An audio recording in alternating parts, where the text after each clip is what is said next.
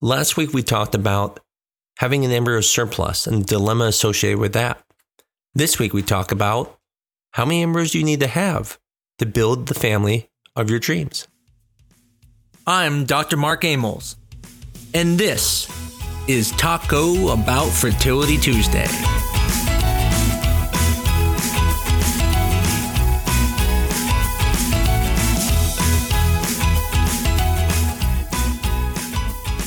When I see new patients, their concern is having a baby. But one of my concerns is not just having a baby, but building their family.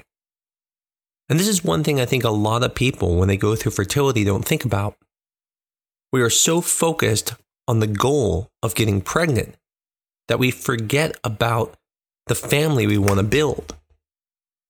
Now, for some people, it's not going to matter they may only be able to have one child.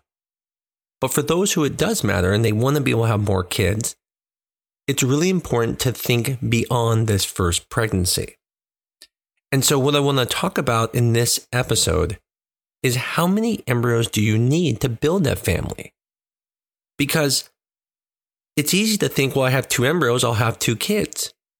But it's not exactly that good. IVF does not work that well. And so, you have to really have in the back of your mind a kind of a backup plan saying, okay, how many embryos do I need to really get the family of my dreams? And so we're going to discuss that. And then we're also going to talk about how your age is going to affect that as well. Someone who is younger has time to get pregnant now and then get pregnant again in the future. But someone who is a little bit more mature may not have time to come back in the future to have another kid because they'll be 44 at that time. And so we're going to talk about how to look at those things. Now, we all say we at least want one kid. Every patient I come in, I go, I say to them, How many kids are you wanting? And they would say, oh, I'll take even just one. And, and I understand that. I'm the same way when my wife and I went through, we would take one. But the question you really need to ask yourself is, But what do you want? Doesn't mean you're going to get it, but what do you want? So then you can plan what you're going to do next. It's okay to think about having more than one child, even if you're struggling. The next question you have to ask yourself then is how hard is it for you to get pregnant? Now, this is a little bit of a vague question because there's a lot of parameters that can affect it. So, what I'm talking about is I don't care if you're young, if you're only able to make two eggs and you have very severe diminished ovarian reserve, it's very possible that you may not get pregnant again in the future that this might be your only chance to get these embryos. The same goes if someone who's older. Even if you make lots of eggs and you're 42 years of age, very few women after 42 are able to have success with IVF. And so you have to look and go, well, do I have enough embryos now to be able to build my family? Not everyone thinks about these things.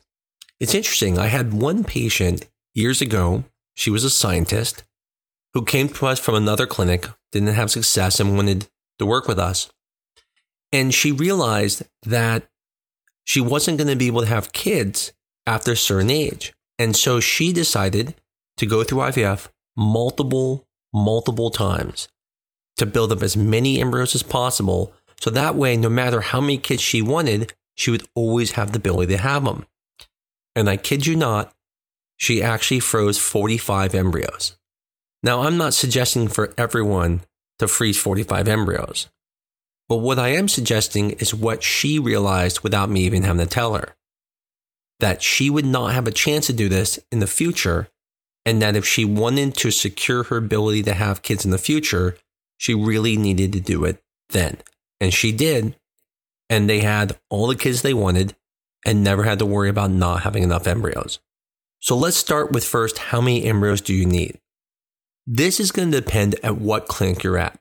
If you're at our clinic with our pregnancy rates, it's going to depend on if you did testing or not testing an embryo. If you tested the embryos, what I usually tell people is that for every three embryos, you can probably get two live births from it. That's not a guarantee. Not everyone will get two live births from the three embryos, but in general, statistically, it's going to take about three to get two live births and that's with euploid tested embryos. If your embryos are not tested, you have to be thinking at least for every two embryos to get one live birth when you're under 35. Once you get past 35, it gets even harder because now at age 40, it takes approximately three to four embryos, meaning blastocyst, to have a live birth that aren't tested. So again, I want to repeat that. If you have tested your embryos at our clinic, for every three embryos, you should get at least two live births. If you have not tested your embryos, then it's based off of age. Under 35, it takes two embryos per live birth. Over 40, it's going to take four or more per live birth. But it's not just about age. The other question is what is the clinic's chance of getting pregnant?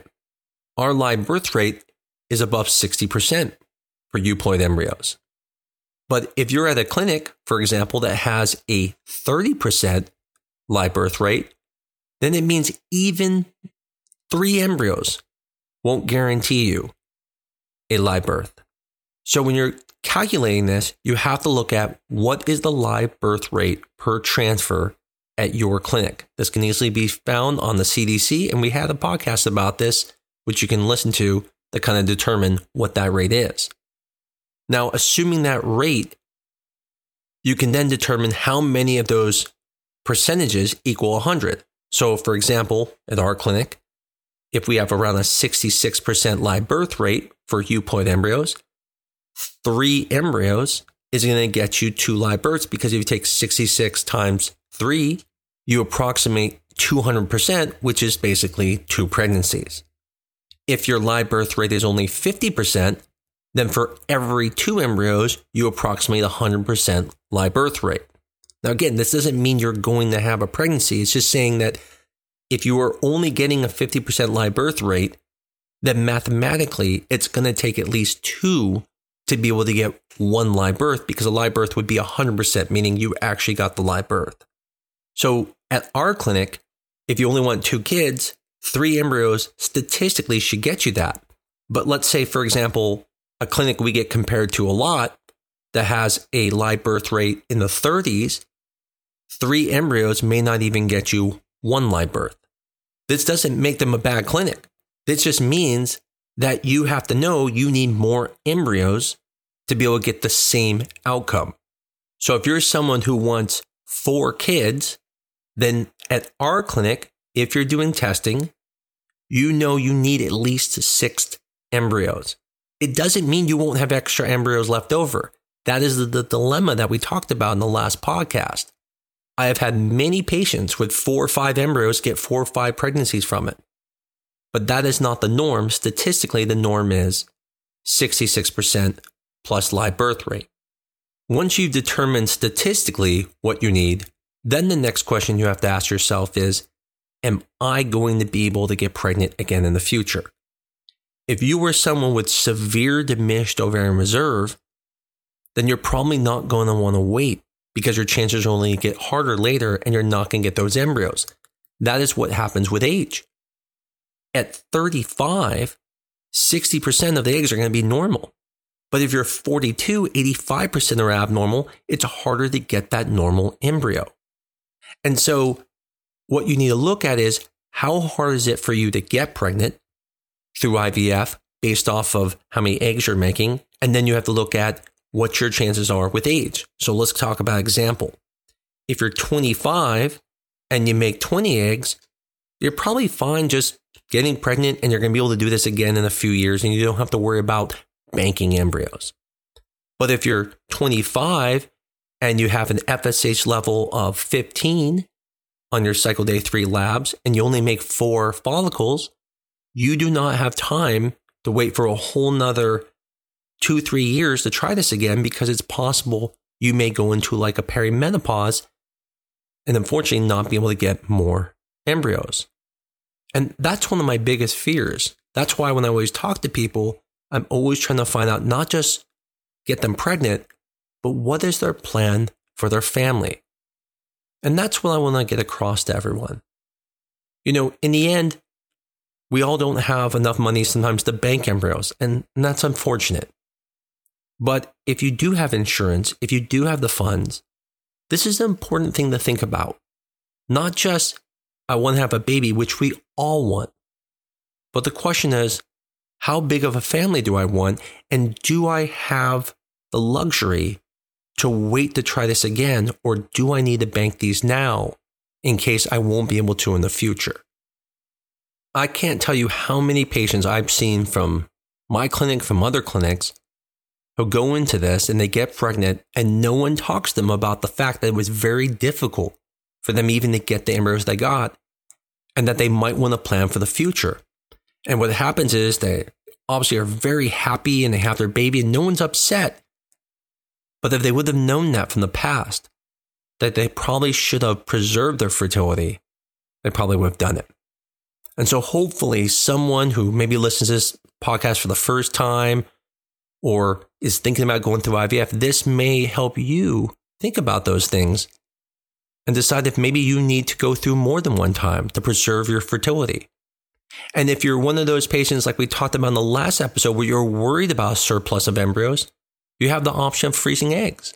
And then that way, if you need those embryos in the future, you can thaw those eggs without the ethical dilemma of having discard embryos. I hope this was a helpful episode for some of you, or again, if you know someone who might be going through this or someone who's older and you think might benefit from this podcast, please tell them about it.